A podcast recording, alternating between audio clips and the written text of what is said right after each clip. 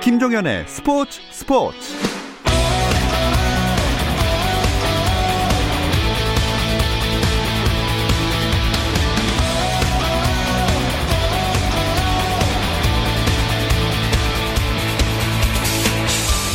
스포츠가 있는 저녁 어떠신가요? 아나운서 김종현입니다. 오늘 하루 스포츠계를 돌아보는 스포츠 타임라인으로 김종현의 스포츠 스포츠 출발합니다.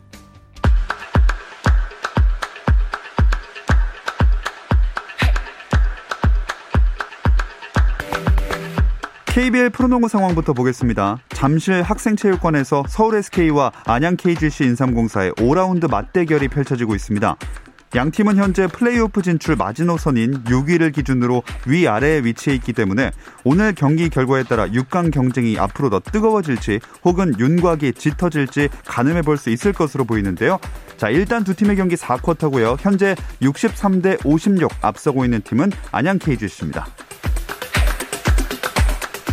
남자부 선수의 코로나19 확진으로 프로배구 남자부 정규리그 일정이 2주 중단된 가운데 여자부 현대건설 대행사 직원이 코로나19 확진 판정을 받았습니다. 한국배구연맹은 내일 역학조사관의 조사 결과와 현대건설 구단의 코로나19 검사 결과를 최종적으로 확인해 여자부 경기 진행 여부를 결정한다고 밝혔습니다. 신세계그룹 이마트 야구단의 유니폼을 입는 메이저리거 추신수가 귀국했습니다. 추신수는 신세계 야구단이 미리 준비한 하얀색 바탕에 연고지 인천 영문명과 등번호 17번이 새겨진 유니폼을 입고 취재진 앞에 섰고 20년 만에 한국으로 돌아온 게 믿기지 않는다며 설레는 마음으로 왔다는 소감을 밝혔습니다.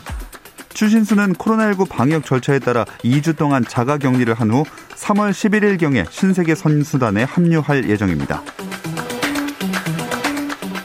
여자 프로농구 정규리그 시상식에서 박지수가 MVP를 수상했습니다.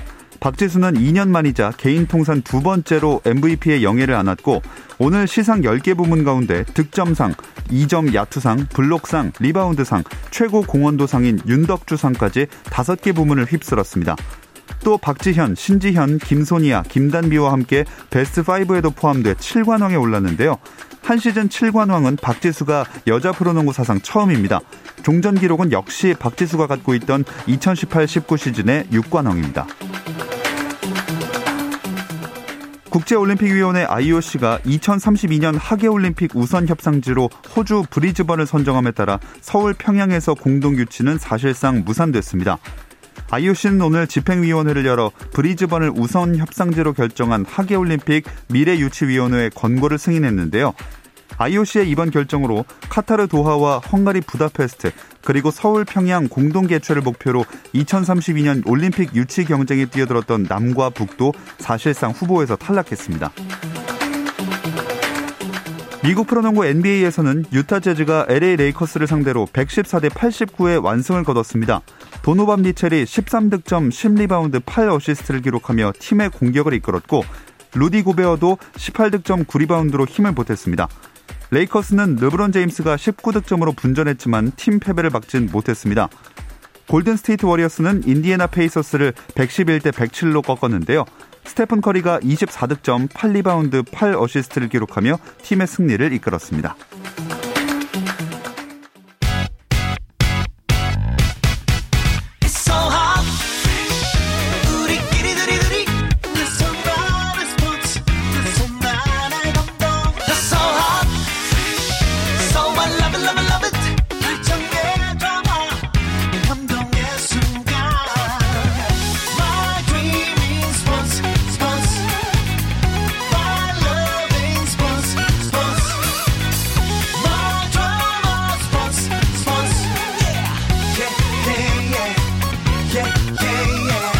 김종현의 스포츠 스포츠.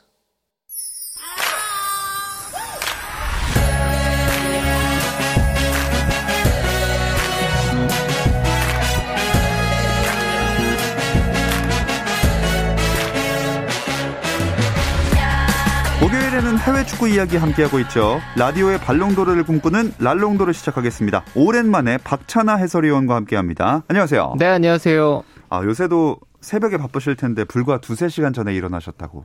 네, 일어난 지 얼마 안 됐는데요. 네.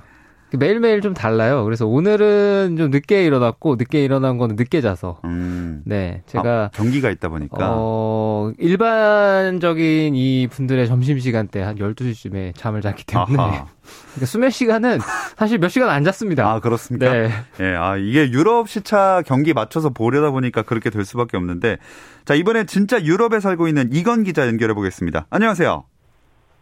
네, 안녕하세요. 이건입니다. 자, 손흥민 선수가 모처럼 휴식을 취해가지고 이건 기자도 좀 여유롭게 보내셨나요? 아, 여유롭게 보내고 싶었는데 또 손흥민 선수가 이제 휴식은 취했지만 경기 중에 뭐 델레알리 선수와 포옹도 하고 훈련도 하고 이런 모습을 보여주면서 컨텐츠도 제작하면서 저도 아, 아침 7시에 잤고요. 어. 어 지금 손흥민 선수가 정말 모처럼 만에 그 45일 만에 경기가 있었음에도 경기에 뛰지 않는 꿀맛 휴식을 취했습니다. 그 유로파리그 32강 2차전 볼프스베르거와의 경기에서 어, 무리뉴 감독은 주전을 대거 제외를 했는데 물론 손흥민 선수도 제외를 했고요.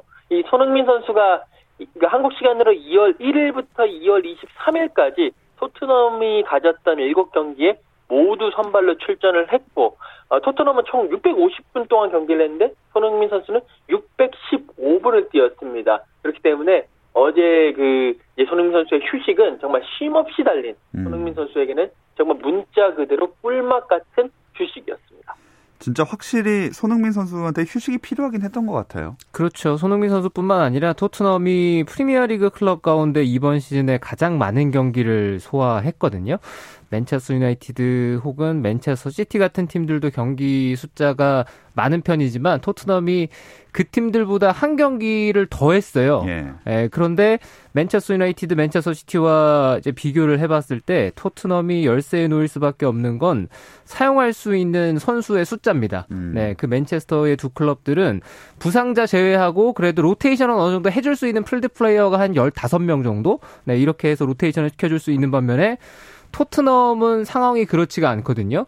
손흥민 선수에게 계속 과부하가 걸릴 수밖에 없는 것도 믿고 쓸 수 있는 선수가 없는 상황에서 해리케인 선수가 중간에 또 부상으로 빠졌었잖아요. 네. 네, 해리케인도 없는데 손흥민 선수까지 빼면서 경기를 치르는 것이 불가능한 상황이라서 네, 그래서 무리뉴 감독도 계속 어쩔 수 없이 손흥민 선수에 대한 출전 시간을 늘릴 수밖에 없었는데 네, 적절한 시점에 네, 좋은 음. 휴식이 부여됐습니다.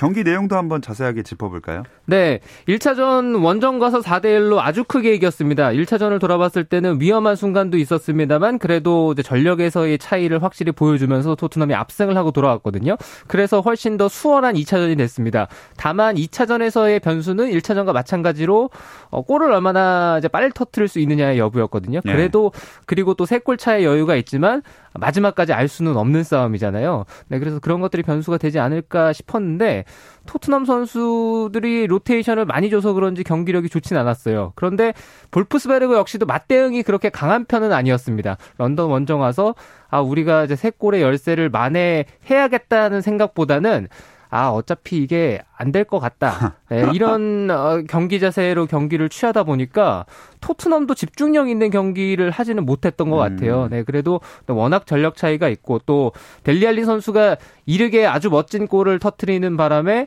네, 그것이 또 기폭제가 되면서 토트넘은 훨씬 더 여유 있는 경기, 볼프스베르거에게는 절망적인 경기가 됐는데요. 네, 토트넘이 4대 0으로 볼프스베르거에게 2차전에서도 네, 큰 점수 차이로 승리를 했고 델리 알리, 비니시우스, 가레스 베일, 네, 그리고 마지막에 이제 비니시우스까지 네, 4골이나 기록을 했습니다. 네. 특히나 그 첫 골을 기록했던 알리가 정말 반란이라고 표현해도 될 정도로 엄청난 활약을 보여주긴 했어요. 네, 이날은 오늘 네. 새벽 경기는 델리 알리 선수가 아주 좋았던 것 같아요. 음. 네, 그 경기를 직접 보신 분이 조금 더 자세히 설명을 해주실 수 있을 것 같은데요. 네, 이건 기자 한번 부탁드리겠습니다. 네, 어, 정말 델리 알리 선수의 반란, 델리 알리 선수가 거의 경기를 지배했다라고 보실 수가 있겠는데, 어, 이날 경기에서 이게 4-2-3-1 전형의 공격형 미드필더로 나왔습니다. 뭐, 박찬영 의원이 말씀해 주신 대로 전반의 초반에 정말 멋진 선제골을 넣었는데 그게 환상적인 오버헤드 킥이었거든요.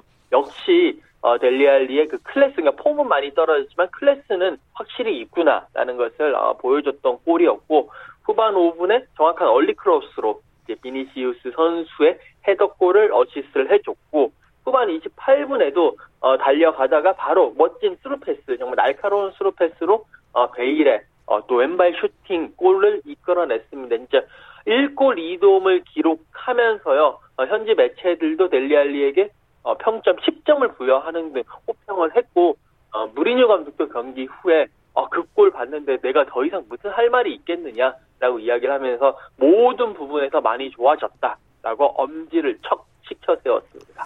네, 비교적 약팀 상대였기는 했지만 그래도 주전에서 밀렸었는데 알리가 이 경기를 좀 터닝 포인트로 삼을 수도 있을 것 같아요. 네, 오늘 새벽 경기는 델리 알리 선수가 멋진 골을 기록하고 또 공격 포인트를 여러 개 만들었다는 것보다는 경기에 임하는 자세가 달라진 것이 오히려 벤치에서 봤을 때는 더 흡족할 것 같아요. 어. 델리알리 선수가 그동안 무리뉴 감독이 기회를 안 줬던 건 아니었습니다. 프리시즌부터 델리알리 선수를 기용하려고 했었고 또 시즌 초반에도 델리알리 선수가 부상이 없는 상황에서는 경기에 이제 투입했던 경기들도 초반에 있긴 있었거든요. 근데 그럴 때마다 델리알리 선수의 적극성 결여 음. 네, 그런 상황들로 인해서 어, 무리뉴 감독이 델리알리를 기용을 안 하는 네, 수순으로 이어져 왔었거든요. 근데 오늘 새벽 경기를 봤을 때는 델리알리 선수는 경기에 몰입하고자 하는 움직임이 돋보였어요. 네. 다른 선수들과는 그것이 가장 큰 차이였고 그래서 델리알리 선수가 어, 오늘 새벽 경기에서는 또 골도 기록하고 공격 포인트를 만들어내지 않았나 이런 생각이 있는데 지난 유로파리그 1차전 원정 가서 선발 출전했었던 공격수 가운데 혼자만 골을 기록을 못했었잖아요. 음, 예, 예. 그래서 2차전만큼은 뭔가 아, 해보고 싶다 예, 이런 어, 마음가짐도 어, 있었다는 생각이 드는데 어쨌거나 결과도 괜찮았고 이런 모습을 보여줌으로 해서 예, 토트넘 선수들이 지금 누적돼 있는 피로를 좀 덜어줄 필요도 있거든요. 네. 아, 이제부터의 선택을 지켜볼 필요는 있습니다. 그야말로 이를 갈고 나와서 날카로움을 보여줬던 알리였습니다. 이건 기자, 영국 현지에서는 또 알리에 대해서 어떤 얘기들 나오고 있나요? 네, 어, 전체적으로 일단 알리가 돌아왔다라는 그런 호평을 많이 어, 이어가고 있습니다. 그 알리의 그 오버헤드 킥골 사진을 크게 실었고요. 어, 특히나 뭐 경기력도 돌아왔고 집중력이 돌아왔다는 것에 큰 이제 방점을 찍으면서 이제까지 델리 알리가 어떻게 보면 경기 중에 좀 어이없는 실수도 하고 집중을 하지 못했는데 어제 경기는 정말 집중력을 어, 다시 어, 보여주면서 팀에 큰 도움이 되고 있다. 앞으로 토트넘이 이제 많이 떨어졌는데 다시 델리 알리가 돌아옴으로 인해 가지고 뭔가 반전의 발판을 마련할 수 있지 않겠느냐라는 그런 평가들이 주를 이루고 음. 있습니다. 이걸로 무리뉴 감독 그 경질설도 좀 잠재울 수 있을까요? 앞으로 지켜봐야 된다는 생각인데요. 근데 저는 지난 시즌부터 해서 일각에서 제기되고 있는 아, 토트넘의 문제가 무리뉴 감독 때문이다. 여기에 있어서는 많은 부분을 공감하지 않고 있습니다. 어. 네, 그리고 토트넘의 현재 상황 그리고 토트넘이 포체티노 감독 시절부터 이제 무리뉴 감독으로 넘어오면서 팀이 어떻게 바뀌어 있는지 선수 구성이 어떻게 또 달라지고 있는지 그리고 이적 시장에서 어떤 실패가 있었는지 이적 시장에서 어떤 선수들을 데려오려고 했었는데 데려오지 못했는지의 종합적인 과정을 봤을 때는 현재 토트넘이 그렇게 절망적인 상황인가? 여기에 있어서도 좀 의문이 있고요. 음. 그리고 토트넘의 지금 순위가 순전히 무리뉴 감독의 책임인가? 무리뉴 감독이 아니라 다른 감독이 왔을 때는 토트넘의 수비, 순위가 지금보다 훨씬 더 높은 곳에 있을 수 있을까? 여기에 있어서는 어, 저는 의문이 있거든요. 어. 네, 그래서 경질설이 꾸준히 제기가 되고 있는 상황에서 오늘 승리가 많은 걸 바꿔 놓을 것 같진 않아요. 아하. 네, 일각에서 제기되고 있는 부분들은 다 다른 포인트이기 때문에 어쨌거나 결과가 말을 해줄 거고 앞으로 순위를 올려야 되고 적어도 타이틀 하나를 가져와야 그런 얘기들이 쑥 들어가게 될 텐데 컵 대회 지금 유로파 리그 또 이제 카라바오 컵이 남아 있잖아요. 네. 이런 컵 대회 중에서 몇 개를 가져가느냐. 그러니까 컵 대회를 가져간다고 하더라도 순위에서 4위 이내로 진입해서 챔피언스리그 진출권을 가야 되는데 챔피언스리그를 가질 못하면 아마 경질설은 그때까지도 계속 이어질 음. 것 같습니다. 자, 이건 기자가 보기에 혹은 현지에서는 이 무리뉴 경질설에 대해서 어떤 얘기들 나오고 있습니까? 지금 이제 언론에서 이곳 언론에서는 무리뉴 감독을 엄청 흔들어대고 있고 그렇게 흔들면서 다니엘 레비 회장에게 이제 결단을 내라라는 식으로 많이 압박을 가하고 있습니다. 그런데 이제 현실적으로 봤을 때 무리뉴 감독이 지금부터 해서 한 한 달 내로 경질이 될까라는 거에 대해서는 의문부가 남을 수밖에 없습니다. 왜냐하면 돈 문제거든요. 사실 현지에서도 그렇고 무리뉴 감독이 그러니까 토트넘이 무리뉴 감독을 경질을 시킨다면 위약금을 물어줘야 됩니다. 이 위약금이 지금 현재에서 나오는 이야기로는 약 한 3천만 파운드 정도 선이다. 아, 라는 이야기들이 나오고 있습니다. 3천만 파운드면 좋은 선수들도 많이 영입을 할 수 있는 괜찮은 금액인데 어, 지금 토트넘이 재정적으로 압박을 받고 있는 상황에서 그 돈을 어, 내기가 상당히 쉽지 않은 상황이고요. 어, 다만 이 결단의 시기가 좀 다가올 수는 있어요. 왜냐하면 무리 3천만 파운드를 지불을 하고 무리뉴 감독을 경질하고 난 다음에 다른 감독을 데리고 와서 챔피언스 리그를 진출을 시킨다면 충분히 3천만 파운드를 투자를 투자의 개념으로 할 수 있을 것이다. 라는 생각을 하고 있는데 문제는 이게 어, 무리뉴 감독을 경질했을 때 들어가는 3천만 파운드 그리고 여기에 만약에 챔스를 못 나갔을 때 무리뉴 감독을 계속 데리고 가면서 챔스를 못 나갔을 때 어, 이제 보게 될 손해 이 두 개를 놓고 저울질을 하고 또 감독을 만에 하나 교체를 한다고 하더라도 이 토트넘을 챔스가 그러니까 토트넘이 챔스에 나갈 수 있느냐 없느냐 이 보장도 없기 때문에 어, 다니엘 레비 감독 아, 그 회장으로서는 이 문제를 놓고 상당히 고민에 고민에 고민을 어, 거듭하고 있고요. 그런 걸 봤을 때는 아직까지는 어, 토트넘의 어, 무리뉴 감독을 경질을 뭐 단실 내에는 하지 않을 가능성이 높다라는 것이 이곳 현지 언론들의 어, 그런 분석입니다. 그래도 앞으로 한동안 토트넘의 계산기는 계속 불이 날 것 같습니다. 아, 그나저나 이건 기자, 손흥민 선수랑 가레스 베일의 그 W 세레머니 비밀이 밝혀졌다면서요? 네, 어, 일단 그 일주일 전에 헝가리에서 열렸던 그 볼프스베르거와의 유로파리그 32강 1차전 때 아, 가레스 베일 선수가 골을 넣고 난 다음에 어, 서로 세리머니를 하면서 어, 가레스 베일 선수가 먼저 W를 표시를 했고 그 다음에 그 옆에 있었던 손흥민 선수도 W를 표시를 했습니다. 어, 근데 이제 그게 어떤 의미냐 여러 가지 이야기들이 많았어요. 어, 오늘 이제 거기에 대해서 그 비밀이 살짝 밝혀졌는데 오늘도 이제 가레스 베일 선수가 델리 알리 선수의 어시스트를 받아서 골을 집어넣고 난 다음에 이 벤 데이비스 선수와 함께 W 그리고 벤 데이비스 선수는 그 M 이렇게 표시를 하면서 WM이라고 이런 세리머니를 했거든요. 어, 경기 후에 벤 데이비스 선수가 자신의 SNS에 그 사진을 걸면서 WM 그러니까 Welsh Mafia라고 해서 그 벤 데이비스 선수 그다음에 그 가레스 베일 선수 여기에 그 경기에 뛰지 못했던 조 로돈 선수까지 태그를 걸면서 그 세 명의 선수들이 다 웨일스 출신이라서 우리는 W 여기에 어, 새로운 그 이제 자신의 자신의 그런 뭐 클럽이라고 할까요? 그런 쪽에 손흥민 선수가 포함이 됐다라는 손흥민 선수까지 태그를 하면서 웨일스 출신의 선수들 그리고 플러스 손흥민까지 이렇게 해서 우리는 친구다라는 어. 식의 그런 의미를 밝혀서 다만 손흥민 선수에게는 좀 나중에 물어봐야 될 것 같은데 그 당시 일주일 전에는 손흥민 선수가 W를 했을 때는 그 3년 전에 소암 환호와 이제 이야기를 하면서 그 W 세리머니를 하겠다라고 했었기 때문에 그때 세리머니는 과연 그 의미였는지는 음. 제가 추후에 어, 다음 경기나 그 다음 경기에서 한번 꼭 물어보도록 하겠습니다. 네, 꼭그 후기 알려주시기 바라겠습니다. 자, 그나저나 유로파리그 16강 아직 모두 가려진 건 아니죠? 맞습니다. 한국 시간으로 유로파리그는 금요일 새벽에 경기가 치러지는데요. 토트넘만 오늘 새벽에 경기가 있었습니다. 그 이유가 프리미어 리그 클럽들이 유로파 리그 32강 2차전이 다 홈 경기예요. 예, 그래서 토트넘이 하루 먼저 경기를 냈고 이제 내일 한국 시각으로 내일 새벽 2시 55분에 아스날 아, 런던에서 경기는 하지 않지만 아스날의 홈 경기가 있고 그리고 레스터 시티 맨체스터 유나이티드 경기가 5시부터 시작됩니다. 음. 예, 그래서 그 경기들을 비롯해서 15경기가 내일 새벽 2시 55분 5시에 걸쳐서 펼쳐지게 되어 있습니다. 네. 근데 그 질라탄 이브라히모비치가 유로파리그 경기에서 인종차별 피해를 당했다. 이건 무슨 소식인가요?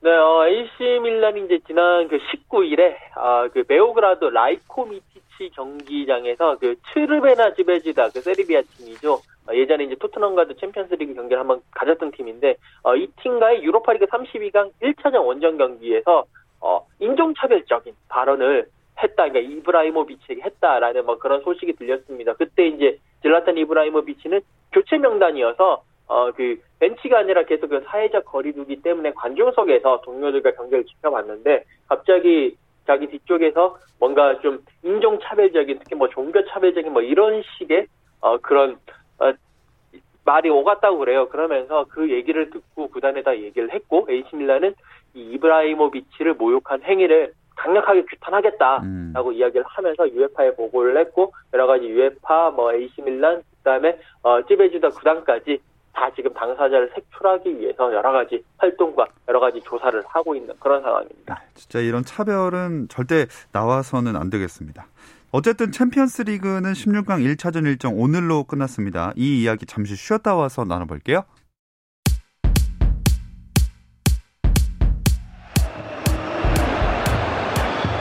Possessions. Messi gets it back. Messi! Suarez puts it on the plate and Messi. 현장의 소리, 레전드들의 이야기. 스포츠 스포츠에서 모두 다 만나보세요. 김정현의 스포츠 스포츠. 해외 축구 이야기를 나누는 라디오의 발롱도르, 랄롱도르 듣고 계시고요. 박찬하 해설위원, 영국의 이건 축구 전문 기자와 함께하고 있습니다. 자, 유럽 축구연맹 챔스 리그가 지난주부터 16강 일정에 돌입해서 어제, 오늘 나머지 네 팀 경기 있었습니다. 이번 주 결과들 한번 짚어볼게요. 네, 어제 어, 펼쳐졌던 경기부터 말씀을 드리면 첼시가 아틀레티코 마드리드와의 원정 경기에서 1대 0으로 승리했고요. 바이에른 미네는 라치오의 원정 경기에서 4대 1로 크게 이겼습니다. 오늘 새벽 경기도 원정 팀들의 승리가 이어졌는데요. 레알 마드리드가 아탈란타에게 1대 0으로 어, 이겼고 맨체스터 시티가 메넨글라트바우와의 원정 경기에서 2대 0으로 이제 승리하면서 결과가 다 이제 승부가 갈리긴 했어요. 네. 네. 그런데 경기를 들여다봤을 때는 점수가 이제 많이 나왔던 경기도 그렇고 이제 1대 0으로 끝났던 경기들도 그렇고 아주 냉정히 얘기하면은 박진감 넘치는 경기는 아니었습니다. 아, 단호하시네요. 그래도 결과만큼은 뭐 이변 없이 나온 거 아니겠습니까? 이변도 전혀 없었고요. 그리고 이번 챔피언스리그 16강전에서는 아, 좀 논란이 될 수 있는 아, 이 문제가 있는데요. 지금 영국발 변이 때문에 네, 음. 코로나 때문에 영국 클럽들이 원정 가서 경기를 치러야 되는 이게 홈앤 어웨이로 네네. 치러지는 토너먼트잖아요. 그런데 영국의 이 이제 비행기들을 이렇게 착륙 허가를 안 내주는 국가들이 있습니다. 예. 네, 입국을 금지시키거나 뭐 격리를 해야 된다거나 이런 문제들이 발생하면서 그래서 홈 경기를 치러야 되는데 홈에서 경기를 못 하고 지금 다른 나라 가서 아틀레티코 마드리드도 그랬고 뭐 루마니아, 헝가리 가서 이렇게 경기를 치는 팀들이 있거든요. 네. 그래서 홈 경기 안에 홈 경기를 했고 근데 또 문제는 2차전은 정상적으로 원정을 가서 경기를 해요. 음. 네.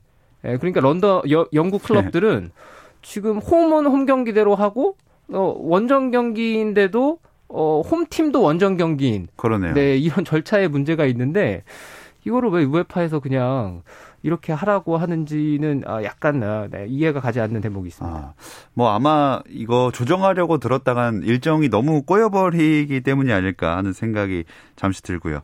어, 그나저나 이건 기자, 맨시티는 어, 굉장히 리그에서도 잘하는데 챔스에서도 잘해가지고 뭐 우승까지도 넘볼 수 있을 것 같아요.